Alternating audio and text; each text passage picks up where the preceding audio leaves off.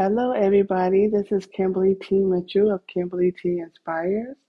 And I know I haven't been doing much on my podcast, which is going to change because um, I just, like, again, I believe the last one I moved down, I moved out of New York actually. And so being settled in a new state, I had to make some adjustments, which is fine. Um, today, I want to talk to you about Pastor Steven Furtick's um, message. And if you haven't heard of him, he's from Elevation Church, and you should look him up. He's very cool. So, I actually want to read you my poem first in my novel. It's called Healing Deep Within. Healing begins within, before the words are spoken, formed from a place of vulnerability, a place of honesty and openness, deep within, the place known only to you and God. Tis true that He loves you and hasn't forgotten. Then He sends His messengers to call you and draw you out from the deep, chaotic place into a place of purpose through words that carry light and life, and through the pen, and with love, the healing process then unfolds.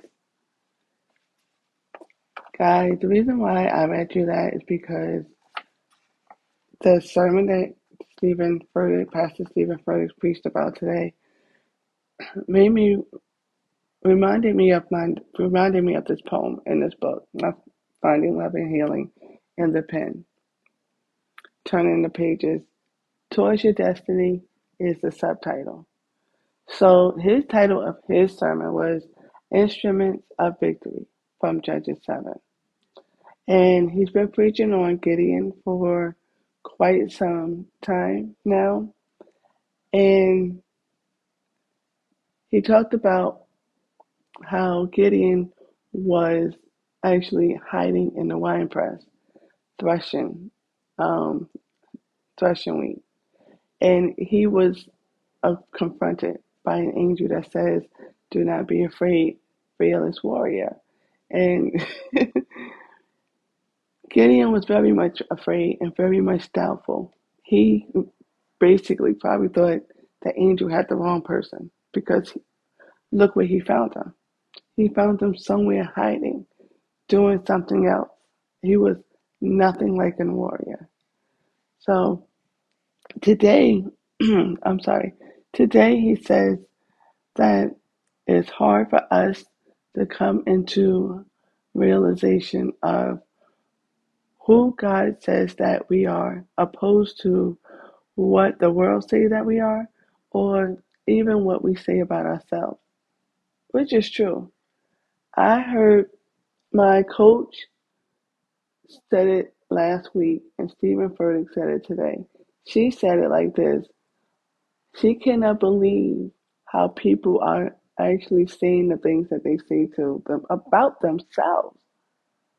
I mean, it would be like if you was talking to a stranger.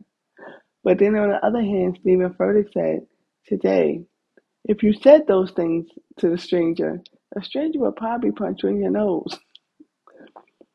And it's true. Have you thought about the words that you say to yourself? In my book, I have on my banner behind me, what you don't see, of course. In my book, I the the sub the, the scripture that I have that supported this book is Psalm 139, verse 14. In the NLT, it reads like this Thank you for making me so complex. Your workmanship is marvelous. How well I know it. I want to ask you this. I know you can't answer me back, but maybe you could think about it. How well do you know yourself?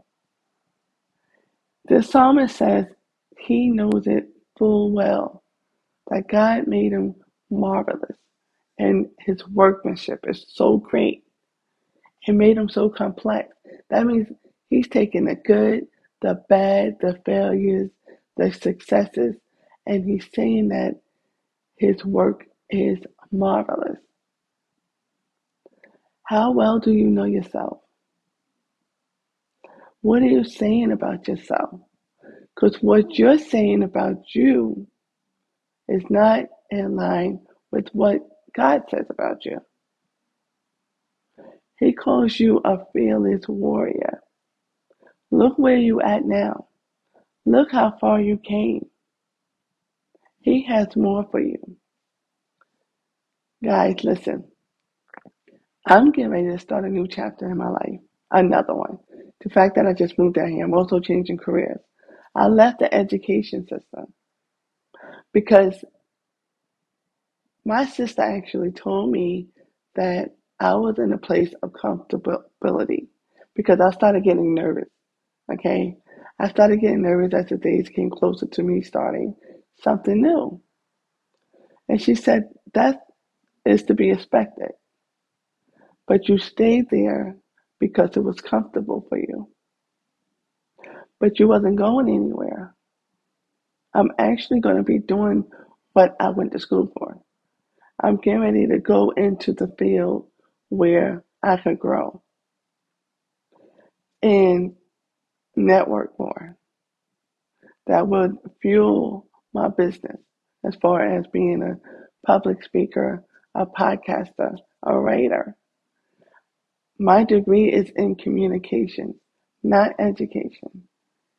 And I know God could switch it up, but when you get into a place where you are in a a place where you've been sitting for 20 years and the growth is like not going anywhere, it's time for you to go. Especially when you keep job hopping from school to school, from place to place, trying to find your fit. That means you don't fit there anymore. God has something better. So I'm taking this moment in this new chapter and I'm hoping that you see too that you can step out on faith as well. That whatever God is calling you to do, pray about it. You don't need that many confirmations, okay? Because it's going to end up tainting what God has for you. He already told you to do it. You know you're supposed to do it. Even when you when it comes to you talking about yourself. What do you, what are you saying to yourself every single morning? I coined this phrase in my book titled His Unlikely Source.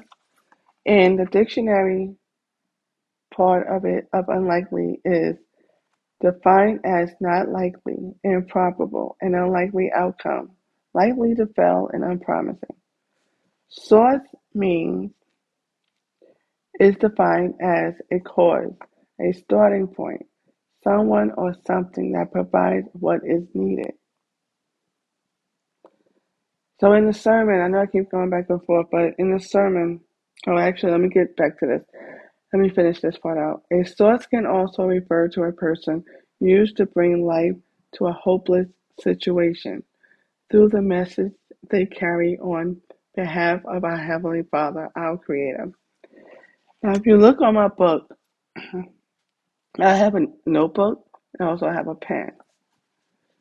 The notebook, I said that I liken the ink that the pen dispenses as our message.